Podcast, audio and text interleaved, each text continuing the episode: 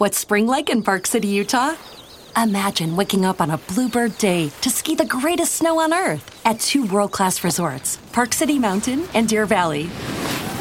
Exploring miles of wide open spaces by snowshoe or cross country skis. Wandering our historic Main Street with its après ski scene and award winning restaurants. When you love it like we love it, Park City, Utah will always be winter's favorite town. Join the experience at visitparkcity.com. Hello and welcome to another Baseball America podcast. This is uh, Josh Norris and Hudson Belinsky here today, just like we are going to be every Monday, or is this is Tuesday since we had yesterday off for the holidays. Um, today we are going to talk about uh, some things that we're going to do this upcoming weekend, um, prospects a little bit on the amateur and uh, professional sides, and just what our schedules are going to look like in a couple weeks once uh, college season really kicks off. We've got our college preview issue cooking, and I think you guys are going to like the cover that's going to come out. It's a, a 1970s throwback theme, and we worked we, we all worked very hard on it, and uh, we did a lot of uh, extra things that we don't normally get a chance to do for the cover, and I think it's going to look very good from an aesthetic point of view. We got a special preview of it today, and it's certainly groovy, as uh, John Manuel said on Twitter earlier.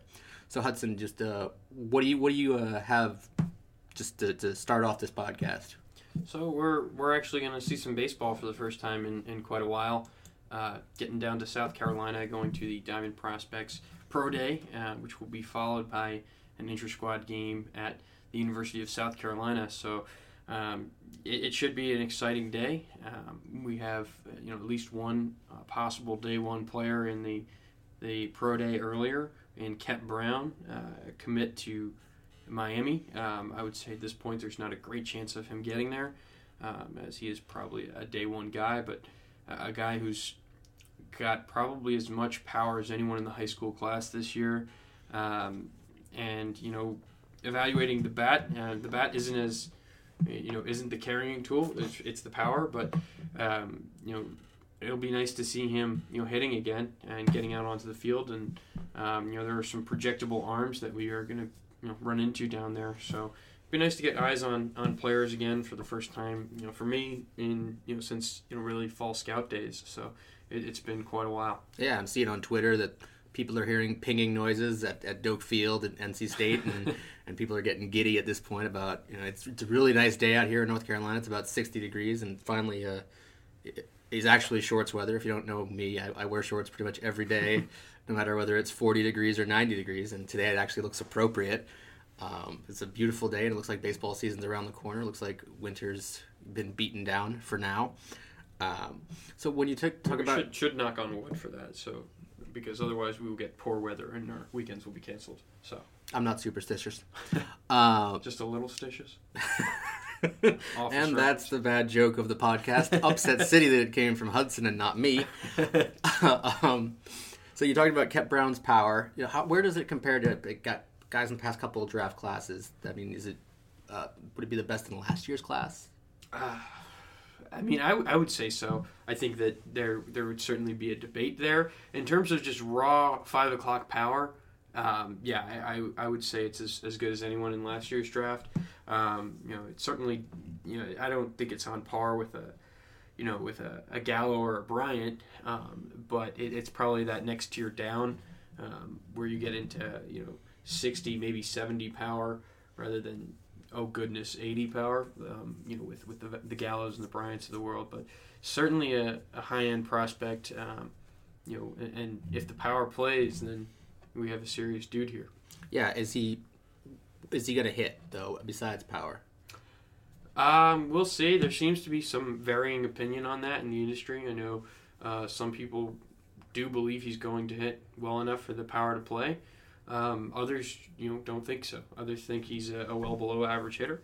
Um, but you know, it'd be exciting to kind of get eyes on him for the first time in, in quite a while. Um, he was a guy who, who was on the showcase circuit, um, so you know this will be the the first you know opportunity to see him outdoors for I'm, guessing for a lot of people in quite a while. So um, you know, see how he's he's progressed physically, um, and you know what kind of adjustments he's made in terms of you know his swing and refining his mechanics.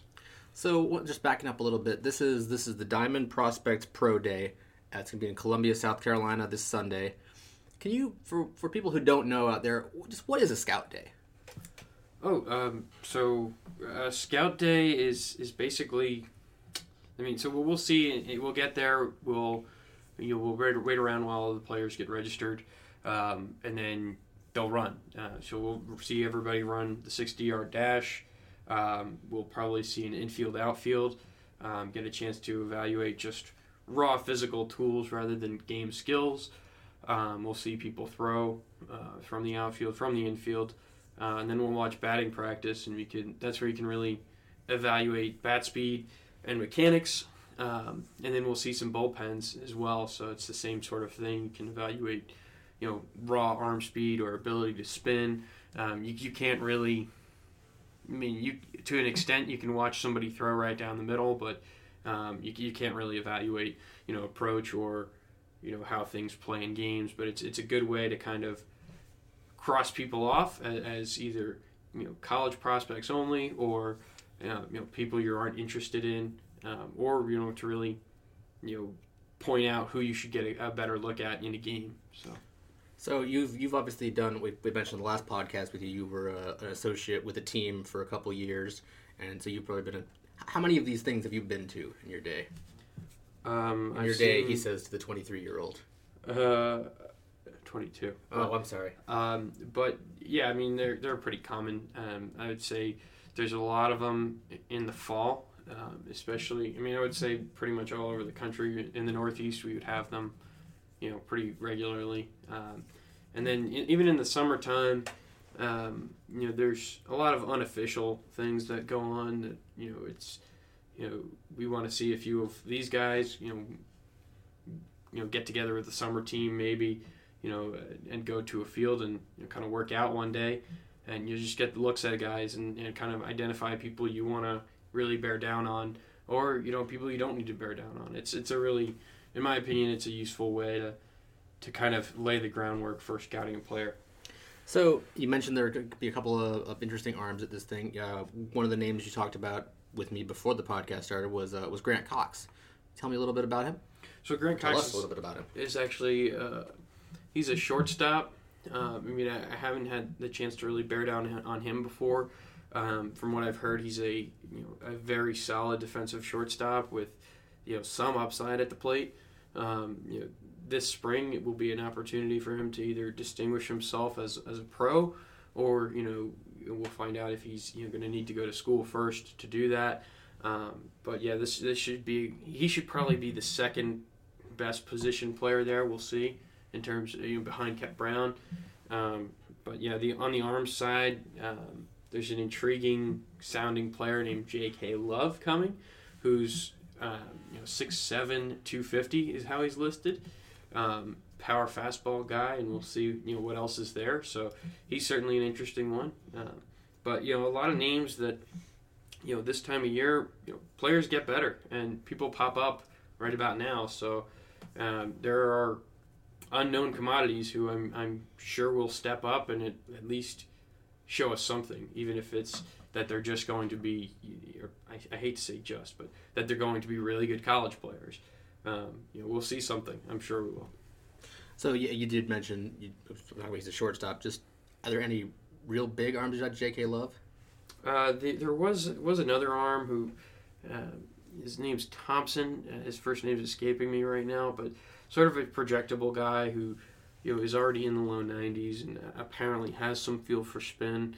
Um, but again, you know these are guys who who are some of these guys after we you know pass up Kep Brown and, and Grant Cox. A lot of these guys aren't at the the bigger national showcases, so I really haven't had a chance to to bear down on. Um, and you know when you talk to scouts in these areas, you usually don't you know lead off with with these types of guys. Um, know, so I really don't have a ton of information past those those initial guys, and that's that's sort of why this is a great event for us to go to.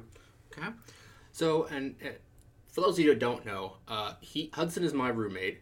Uh, well, he's interning, and we'll, we'll see how long that lasts. But um, No comment. but one thing that's been very clear over the last couple ten days or so he's, he's lived with me is that he is incredibly stoked for baseball season to get here, even more so than I am, which heretofore seemed impossible. Um, what do you have mapped out for the first couple weeks as far as college sch- schedules go, and just some guys you're looking forward to seeing that may that people may not know? Uh, So, I mean, you know, in terms of you know, people in the industry may know, or I'm sure know a lot of these names, but um, you know, early in the season we're getting a lot of really good talent coming through.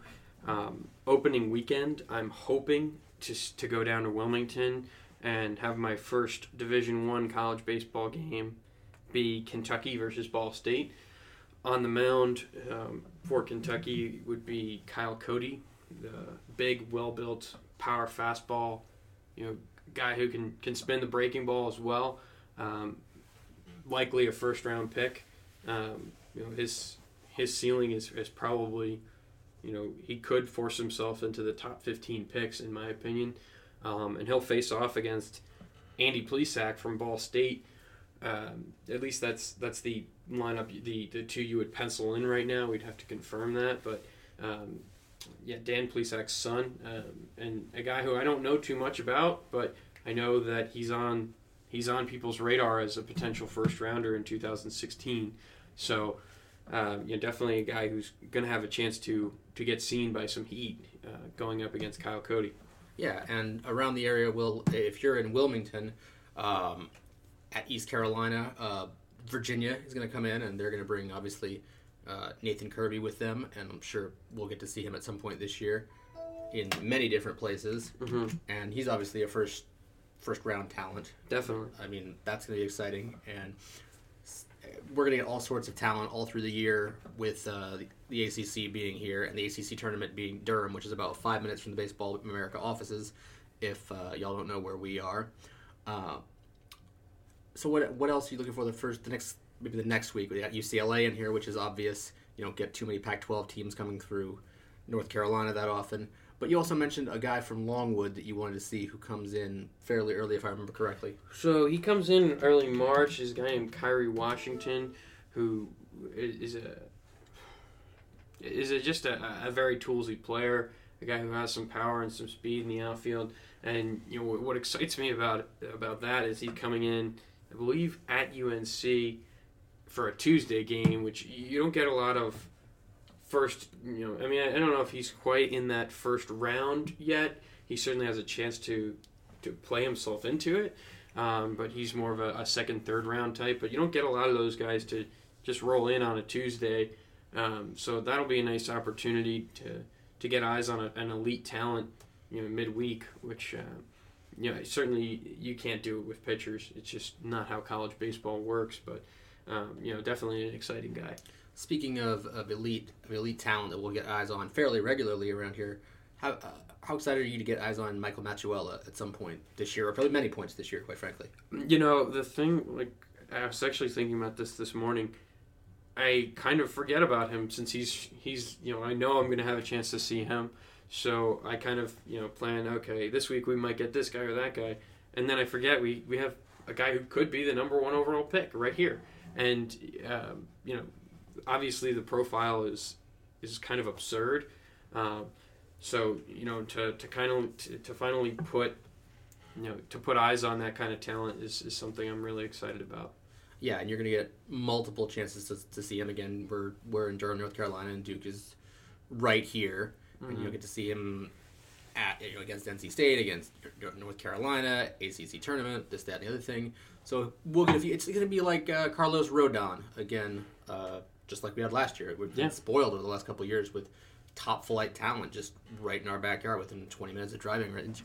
Um, but let's shift gears a little bit. Um, instead of the amateur stuff, uh, we can talk about the other thing we're doing right now is getting ready for the top 100. We're gonna have our college preview issue come out, uh, whichever the next one is on newsstands, and then after that is our top 100 issue. And this is your first um, experience put, helping to put, put together a top 100 list. So, you know, what do you think of the process so far? Um, I, I think it's interesting. Uh, I mean, I'm excited to, to learn more about it. Um, I try not to look at look too deeply at, at everyone else's lists. Um, kind of just let my own my own uh, opinions and ways of valuing things influence my list, and then you know take that to you know to our meetings when we kind of pound the table for guys. Um, but yeah, I'm I'm really excited about that. I, I think that there's certainly players who there's certainly things that I find myself valuing more than than others, and I think that's the kind of the most exciting thing is that we have however many of us weighing in on that and you know debating with different biases. So yeah, yeah. I mean, it's it's about the only thing we do that has our own personal biases or tendencies or just preferences in them. The top 30s are, you know, uh, are, the foundation of which are, are, are, scouts and all the calls we make and talks to executives and other stuff like that. Same deal with the league top 20s. But this, I mean, obviously, scouts' opinions are, they do figure in this, but. It's also lot, the thing I want to mention is it's different scouts that we're talking to. We all have different sources that we we value in different ways. So I think that's you know a point that kind of gets lost sometimes. Yeah, and uh, this is one of the few times that we can allow our our personal like uh, opinions through.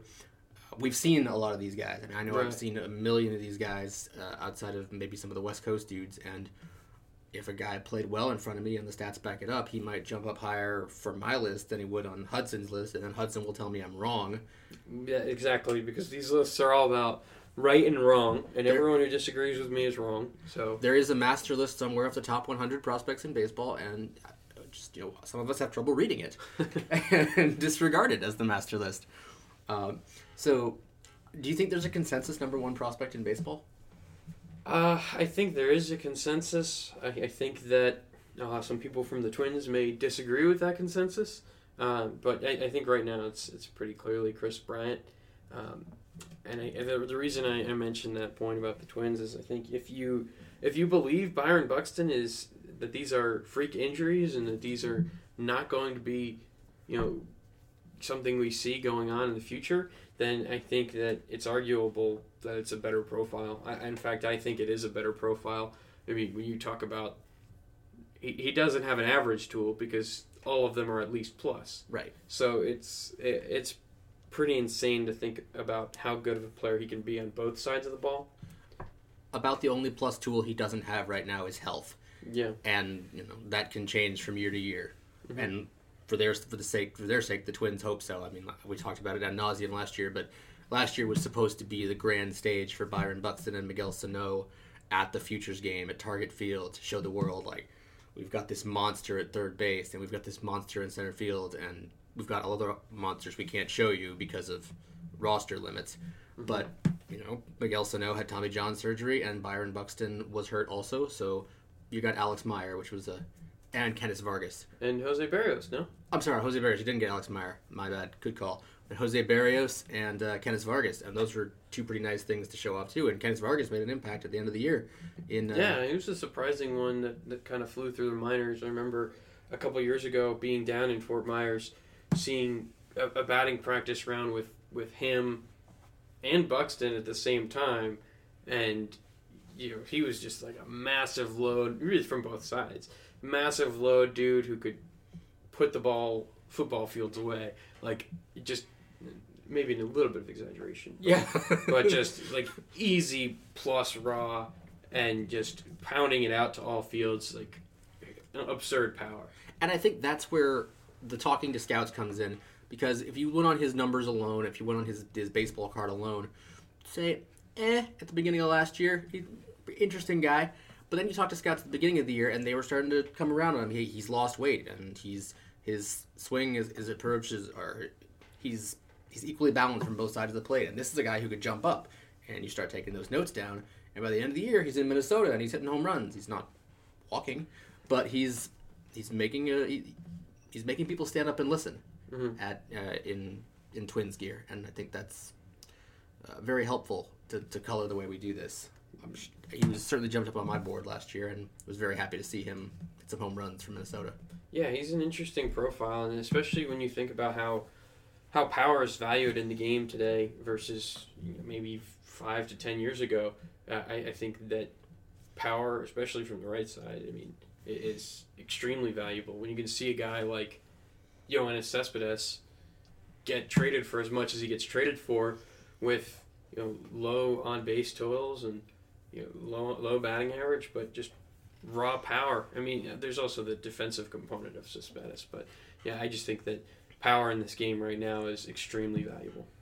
So I think we, we've we've covered the fact that you're going to have uh, probably Kris Bryant number one on your list.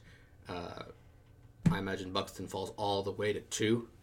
Yeah, and and I I think like at this point it would be it would be hard to put Buxton ahead of Bryant, but I, I you know I kind of want to. I mean, if if there there was more track record of, of health in this past year, or even you know, because when he was on the field, he, he never really had a chance to get going. So there's you're looking at really over a year since he's shown you those insane tools at a consistent level.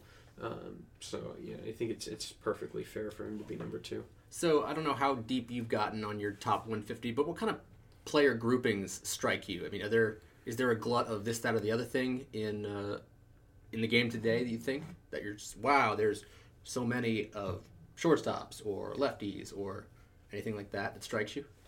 Um, yeah, I mean, I think there's a ton of shortstops, and and that's um, that's I think a, a function of how we've come to value defense today, and as an industry, we've come to value defense, and you know, you you've seen a lot more up the middle players drafted high, and and that's just fact over over the past five to ten years, uh, because you know people are recognizing that you have nowhere to go if you can't play first base. You know, so um, you know, but yeah, the shortstops. I think I have.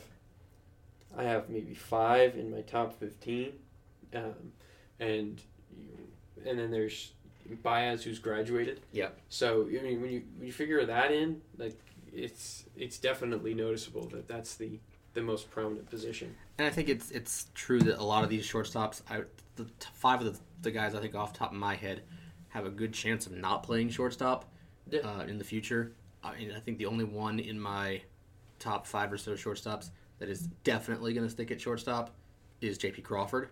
Well, no, two Lindor and J.P. Crawford. I was gonna say. Yeah, I missed one of them there. Um, I was thinking, I mean, Tim Anderson might not stay at shortstop.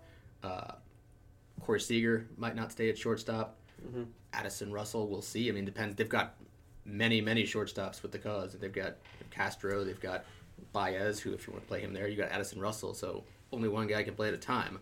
True. I mean, I, I think in, in terms of the the tools, Russell is, is certainly different from a guy like like Seager, um, in that I, can see him staying sticking up the middle if there's a spot for him, or sticking at shortstop if there's a spot for him. Um, whereas Seager, I think is you know, you you stick him at shortstop as long as you can, and until it goes wrong, he's a shortstop. But I think he's more likely to end up at third base, and I think that that's a a pretty commonly held opinion. Yeah, I think that's that's fair too. I mean, it's some like I said, Russell is included just only because of the situation he's in. If he were still in Oakland, there'd be, you know, no question about it. So, one other thing, and, and Ben Badler wrote about it, is Yoan Moncada is not you know, eligible for this list right now, right, because he's unemployed. unemployed. but you know, he's there's if you you talk about a glut of one position, then he, there's another guy who's likely to play shortstop in the minor leagues. Um, you know, probably doesn't fit there long term, but I mean, it's the same kind of thing. And at least for me, that would probably put that would put four shortstops in my top six.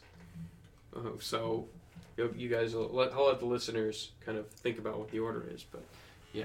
Yeah, I mean, it's it's a stupid amount of shortstops, and this is the same theme we had last year with a stupid amount of shortstops in the minor league. If you remember, our cover from last year's issue was I think five shortstops on the covers. This is the new wave, and there's even more coming behind them. Mhm. So it's it's it's an interesting year for that position. There are some really unbelievable arms in the minor leagues. That's yeah. That's what I wanted to bring up with you. Um, you know, in terms of the arms, is there one that you you feel? We talked about this earlier about having our own personal biases. Is there one arm in this group that, that kind of sticks out as a, uh, you know, maybe a top twenty-five guy that you have that isn't necessarily a consensus top twenty-five guy or, or something like that at least? No, I don't think there's anybody who I have in my top 25 who people are going to disagree with. I mean, I love Julio Urias. I think everybody loves Julio Urias. I love Lucas Giolito, and everybody loves Lucas Giolito. and I like Tyler Glasnow, and I like uh, who else do I? Oh, Carlos Rodon. I think he's really high for me, but I don't think anybody's gonna say, "Oh, you're you're you're, a crazy person for having those guys that high." So, uh, what about you? I mean, on the pitching side, I think that the the one I, I might get some flack for is, and I think it's totally defensible, but at number 22 right now, at least, I'm still constructing my list, but Touki Toussaint is there, and I think that him being so so far from the major leagues in terms of where he's played, I think um, a lot of people would disagree with having him that high, but I think that his ceiling is as high as any pitcher in the minor leagues right now. Uh, when you just look at the raw arm speed, arm action, the delivery, and then, oh, he's got a potential 70 curveball. Um, and then a changeup that has impressed a lot of people. So, I mean, I think when you, you look at all the raw materials, they're there for him to be to end up being the best pitcher of this group. Yeah, and I think you're going to be the high man on him. Um, when he talks about personal biases, I mean, I'm sure you've seen him way more than I have. I've gotten one inning of him in my life, and it was a very fantastic inning, but it was one inning. So he's going to be. I think he's on my list so far. I'm I'm about to about 75, and I know he's in there somewhere. I couldn't tell you where. I'm not withholding. I just don't remember off the top of my head. Hudson was smart enough to bring his laptop in here, uh, so you know, kudos to him. And you know, now that I think about it, the one guy I don't think he's going to be on necessarily be on my top 150 or top 100 or anything, but that I am. Well, sure he will. That are that are I'm higher on than most other people is Tyler Danish. Mm-hmm. And that's just because I kept seeing, I saw him bad once, and then he was spectacular every other time out. Mm-hmm. And uh, he just got lots and lots and lots of swings and misses. The stuff wasn't, you know, blow you away. It was 92 if you really humped up for it. Mm-hmm. But the slider and the changeup got lots of swings and misses, and that's what I want to see at this level. And he was 19 years old in high A and putting kids away. And we'll see how he does at the upper levels, but I liked him a lot.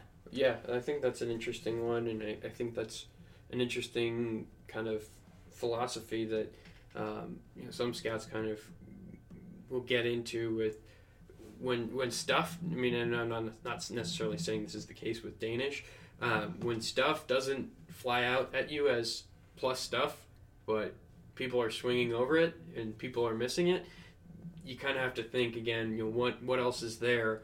Um, and certainly you can you can pick up deception in a delivery, um, but sometimes you can't always. And so, you know, when you have a guy, and, and the guy who kind of comes to mind for me, um, a guy who I got to see in college right before the draft was Sean Manaea, who was struggling with, you know, a hip issue and was not showing people the the power fastball that he had, uh, you know, on the Cape that previous summer, but was pitching at 89, 92, and getting a ton of swings and misses on it really that entire spring and you know, an average slider at that point. And you know still yeah a guy who was able to to be effective so you knew there was something to it. Um, but yeah. So we'll, we'll talk a little bit more about pitching. Um, the nationals obviously over the weekend added max scherzer to an already enviable rotation. Um, I, I assume the physicals passed and all the i's are crossed and the d's are I's are dotted and the T's are crossed, whichever, however letters work. Uh, so if you had your choice, would you take the national staff, which I would lay out as in no order Scherzer, Strasburg, uh, Fister, Gonzalez, and Zimmermann, or the Phillies staff of a few years ago Cliff Lee, Cole Hamels, Roy Halladay, Roy Oswalt, and Joe Blanton? Um, I think your inflection with Joe Blanton kind of kind of sells it to towards the Nationals. I don't think I inflected with Joe Blanton, but I mean, Joe Blanton. I mean, uh, Joe Blanton was still effective in his time with the Phillies, but oh no uh, question. But I think you look at any one of those guys for the Nationals, and I'm comfortable with them as my day one, my game game one, game seven starter. You know, so I, I think and the, that depth is incredible. No, I mean, I was going to ask you, how many of those guys are true aces to you? Uh, true aces. I mean, I would say Scherzer is is a true ace. Um, I, I don't know if I consider, and I'm, I think there's probably maybe five or so aces in baseball, Uh, but I don't know if I would I would consider all, of them really good number twos. Yeah, they, they, Um, I think if you split them up between five clubs, they'd all start on opening day. Yeah, exactly. Um, yeah, but but I mean, the ace tag. I think that you see a little bit more out of if Zimmermann takes that. I mean, continues on the trajectory he's been. He he could certainly be considered an ace. Um, same thing with Strasburg and uh, Fister doesn't necessarily have the the stuff of a prototypical ace, but uh, I think when you talk talk about the command um, and the pitchability, uh, I think there's certainly an argument to be made there. Um, so yeah, I, I, I don't personally wouldn't call them all aces, but I think that they all have ace material. Yeah, I think I think we say this last every last couple of years now that the Washington is just shaping up to be nasty, mm-hmm. unbelievably nasty. Especially if Bryce Harper gets back on track and you know doesn't hurt himself again. Yeah, and, After Anthony Rendon is at his coming out party. and Tanner Roark had Yeah, an outstanding year. absolutely. He came out of nowhere. Yeah, and and then you want to figure in Taylor Jordan or Blake Treinen or There, AJ Cole at some point. AJ Cole. Oh, Lucas Giolito. Yeah, I don't know about this year, but someone was someone on Twitter was talking about what if they pulled a Fernandez with him and said, "Hey, you're up." Well, they they have the They have the rotation the, locked the, down. the pieces in the major leagues to avoid doing that. yeah, but um, I mean, they can they can take their time with him and you know let him blossom into a player who's going to be very effective for his six plus years of service time. So, and I think that's that uh, that depth in terms of their prospects is what allows them to go out and you know go all out for Scherzer, um, and you know not go out and I mean really not make a, a huge effort to extend Zimmermann this offseason and um, yeah, I, I think they have. It's very interesting what they've done, but they also have uh, pretty good backup plans. yeah, and we we talked about the Nationals farm guys. We talked about Giolito. We didn't mention Reynaldo Lopez, Mhm. and we didn't mention Erick Fedde, who won't Mhm. pitch this year, but won't. I don't think he'll pitch this year. I don't know when he gets his TJ, but Towards the end of last season, so, Yeah, so he's out for a it's- while. It's possible in theory he might be a guy who's ready to go by Instructs.